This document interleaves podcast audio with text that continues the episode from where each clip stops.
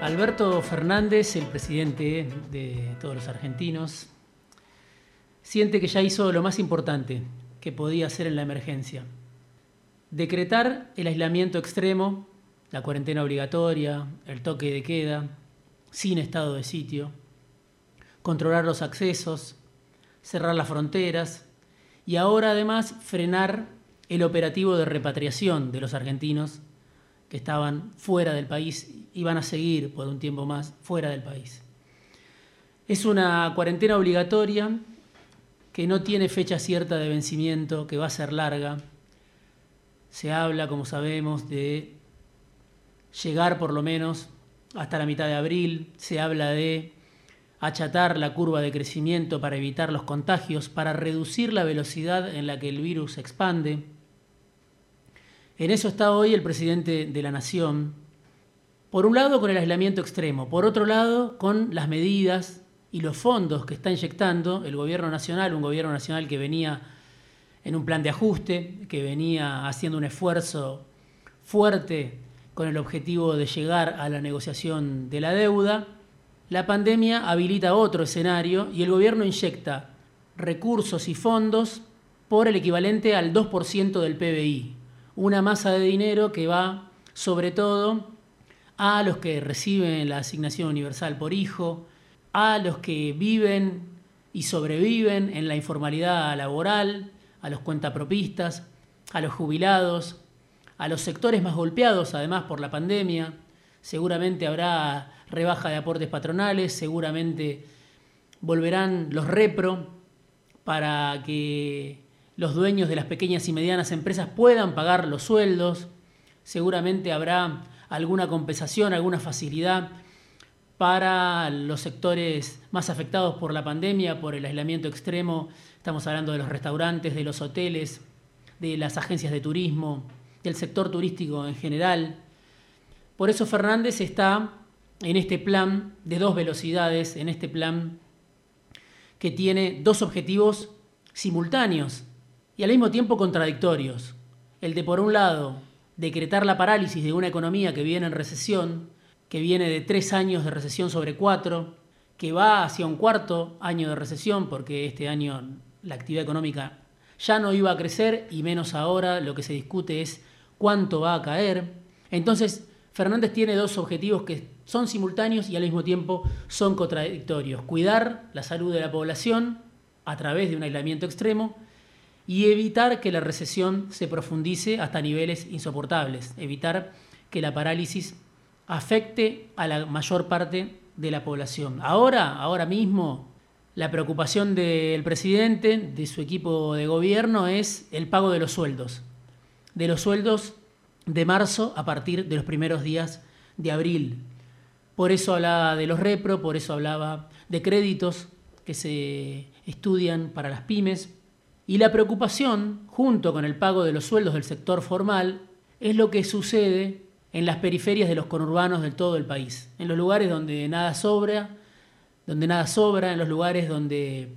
el Estado no accede de la mejor manera, en los lugares donde vive la gente que vive y sobrevive con recursos que la mayor parte de la población consideran de miseria. Fernández estuvo esta semana con los curas villeros en la Quinta de Olivos, y esa era la preocupación, lo que sucede por debajo del radar del Estado, lo que sucede ahí donde no sabemos cómo se atraviesa una cuarentena, lo que sucede en los lugares donde la gente vive en estado absoluto de hacinamiento. ¿Se puede ordenar una cuarentena, un encierro por tiempo indeterminado a gente que vive en condiciones de hacinamiento? El presidente sabe que no, el equipo de gobierno sabe que no, los curas villeros saben que no, pero sin embargo es eso lo que se intenta también en los sectores de menores recursos. Por eso digo, Fernández siente, lo dicen funcionarios de su gobierno, que ya hizo lo más importante, con estos dos objetivos simultáneos y a la vez contradictorios del aislamiento extremo para cuidar a la población y de las medidas para evitar que la recesión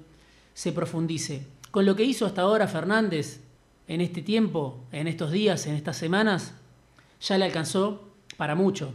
Por supuesto, para estar muy, muy alto en las encuestas que circulan en la residencia de Olivos, que muestran que el presidente tiene una aprobación muy alta, las medidas del presidente, la forma de actuar del presidente, el tono del presidente, tienen un respaldo muy grande, incluso de sectores de la oposición. Es más alta la aprobación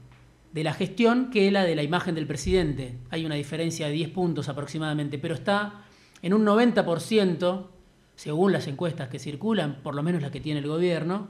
aprobada la gestión de gobierno, pese a alguna reacción tardía en el inicio. Fernández hoy tiene una aprobación muy alta. Por supuesto, es volátil, por supuesto, es efímera, por supuesto, habrá que juzgarlo finalmente al operativo del gobierno por los resultados. Y todavía, en ese sentido, es demasiado temprano para hablar de si acertó o fracasó Fernández con las medidas que está tomando. Pero con lo que hizo hasta acá, ya le alcanzó para estar muy alto en las encuestas y para además unificar a una sociedad que siente miedo, que siente temor ante el avance de la pandemia. Y alcanzó además para unificar a toda la clase política detrás de este mensaje, detrás de, este, de esta batalla de la que habla el presidente contra el enemigo invisible. Está toda la clase política mayormente detrás de lo que plantea el gobierno nacional. Y sobre todo le alcanzó también a Fernández para diferenciarse del desastre y de los mensajes confusos y de las idas y vueltas de otros gobiernos, el de Bolsonaro por supuesto, el de Donald Trump por supuesto, para diferenciarse de la realidad que se vive en Chile, en el Chile de Sebastián Piñera, que sigue siendo un polvorín. Fernández hoy es considerado por algunos especialistas en salud como el presidente de un país que está a la vanguardia en las medidas por lo prematuro. Son medidas obviamente acotadas y que pasan centralmente por el aislamiento extremo y por el cierre de fronteras. No pasan ni por los test, porque Argentina no tiene capacidad para hacer los test masivos que recomiendan o que se hacen en países como Alemania o Corea del Sur, ni tampoco pasan por los respiradores artificiales, los respiradores, porque por supuesto sabemos que en los hospitales no hay posibilidad de estar a la altura de la demanda. Por eso, el objetivo fundamental del gobierno es evitar que la pandemia llegue a los hospitales, que la gran parte de la población afectada desborde los hospitales. En eso está el gobierno, por eso la cuarentena, porque no hay forma de saber hasta qué punto hoy el contagio se extendió, es que se ordena el aislamiento extremo incluso de la población que está sana. Hoy Fernández es considerado un ejemplo por la Organización Mundial de la Salud, pese a que los hospitales que tiene la Argentina están en un estado que deja mucho que desear. Los hospitales donde faltan los médicos, además, donde hoy los salarios de los médicos son, en la mayoría de los casos, en los grandes conurbanos, mucho más bajos de los que se paga en la ciudad de Buenos Aires, y donde se dice haría falta por supuesto, salarios muchísimo más altos porque el sector privado es para la mayoría de los médicos el principal objetivo. Sin embargo, pese a ese estado de una salud que viene de muchos años de ajuste, hoy la Argentina está a la vanguardia. Por eso, aunque todo hoy es día a día, minuto a minuto, y las decisiones se van tomando y se van evaluando, y hay un comité de científicos que también pesa a la hora de tomar las decisiones, Fernández siente que ya hizo lo más importante, con estas medidas que tomó. Hizo lo más importante para evitar que la emergencia derive en un escenario ingobernable. Ahora, dicen al lado del presidente, Fernández depende del comportamiento social. Ya lo que hizo fue demasiado, pero al mismo tiempo lo que hizo no alcanza. Está claro, por un lado, los sectores medios son los más sensibles a la pandemia, son los que más presionaron para que Fernández primero suspendiera las clases y después ordenara la cuarentena total. Y los sectores más altos, lo vemos todo el tiempo con imágenes que nos llegan, con ejemplos concretos, son los que se destacan, los que son noticia, muchas veces por su comportamiento individualista, por su comportamiento muy poco solidario. Los sectores más medios son los más sensibles, los sectores más altos son los más individualistas. La pregunta, el enigma, el interrogante es cómo van a reaccionar y cómo van a reaccionar al final de esta cuarentena que no tiene fecha cierta de vencimiento, los sectores de menores ingresos, los que, como decíamos hace un rato, viven en el hacinamiento, los que si no trabajan no tienen ingresos, los que tienen que salir todos los días a trabajar y viven con un ingreso que se va armando día a día. Ahí está el interrogante y ahí está la preocupación también del presidente. Fernández necesita, por un lado, que los sectores integrados acaten esta cuarentena, que sea mayoritario el acatamiento de esta cuarentena por parte de los sectores, sectores que hoy están en sus casas en muchos casos y perciben el ingreso del Estado o el ingreso del sector privado, que en todo caso viven o sufren este aislamiento extremo para el que no estaban preparados. Quisieran volver, obviamente, a la vida normal. Pero depende sobre todo, Fernández, de la paciencia social, de la posibilidad que tengan esos sectores de menores ingresos de sobrellevar el hacinamiento y el encierro, las dos cosas juntas,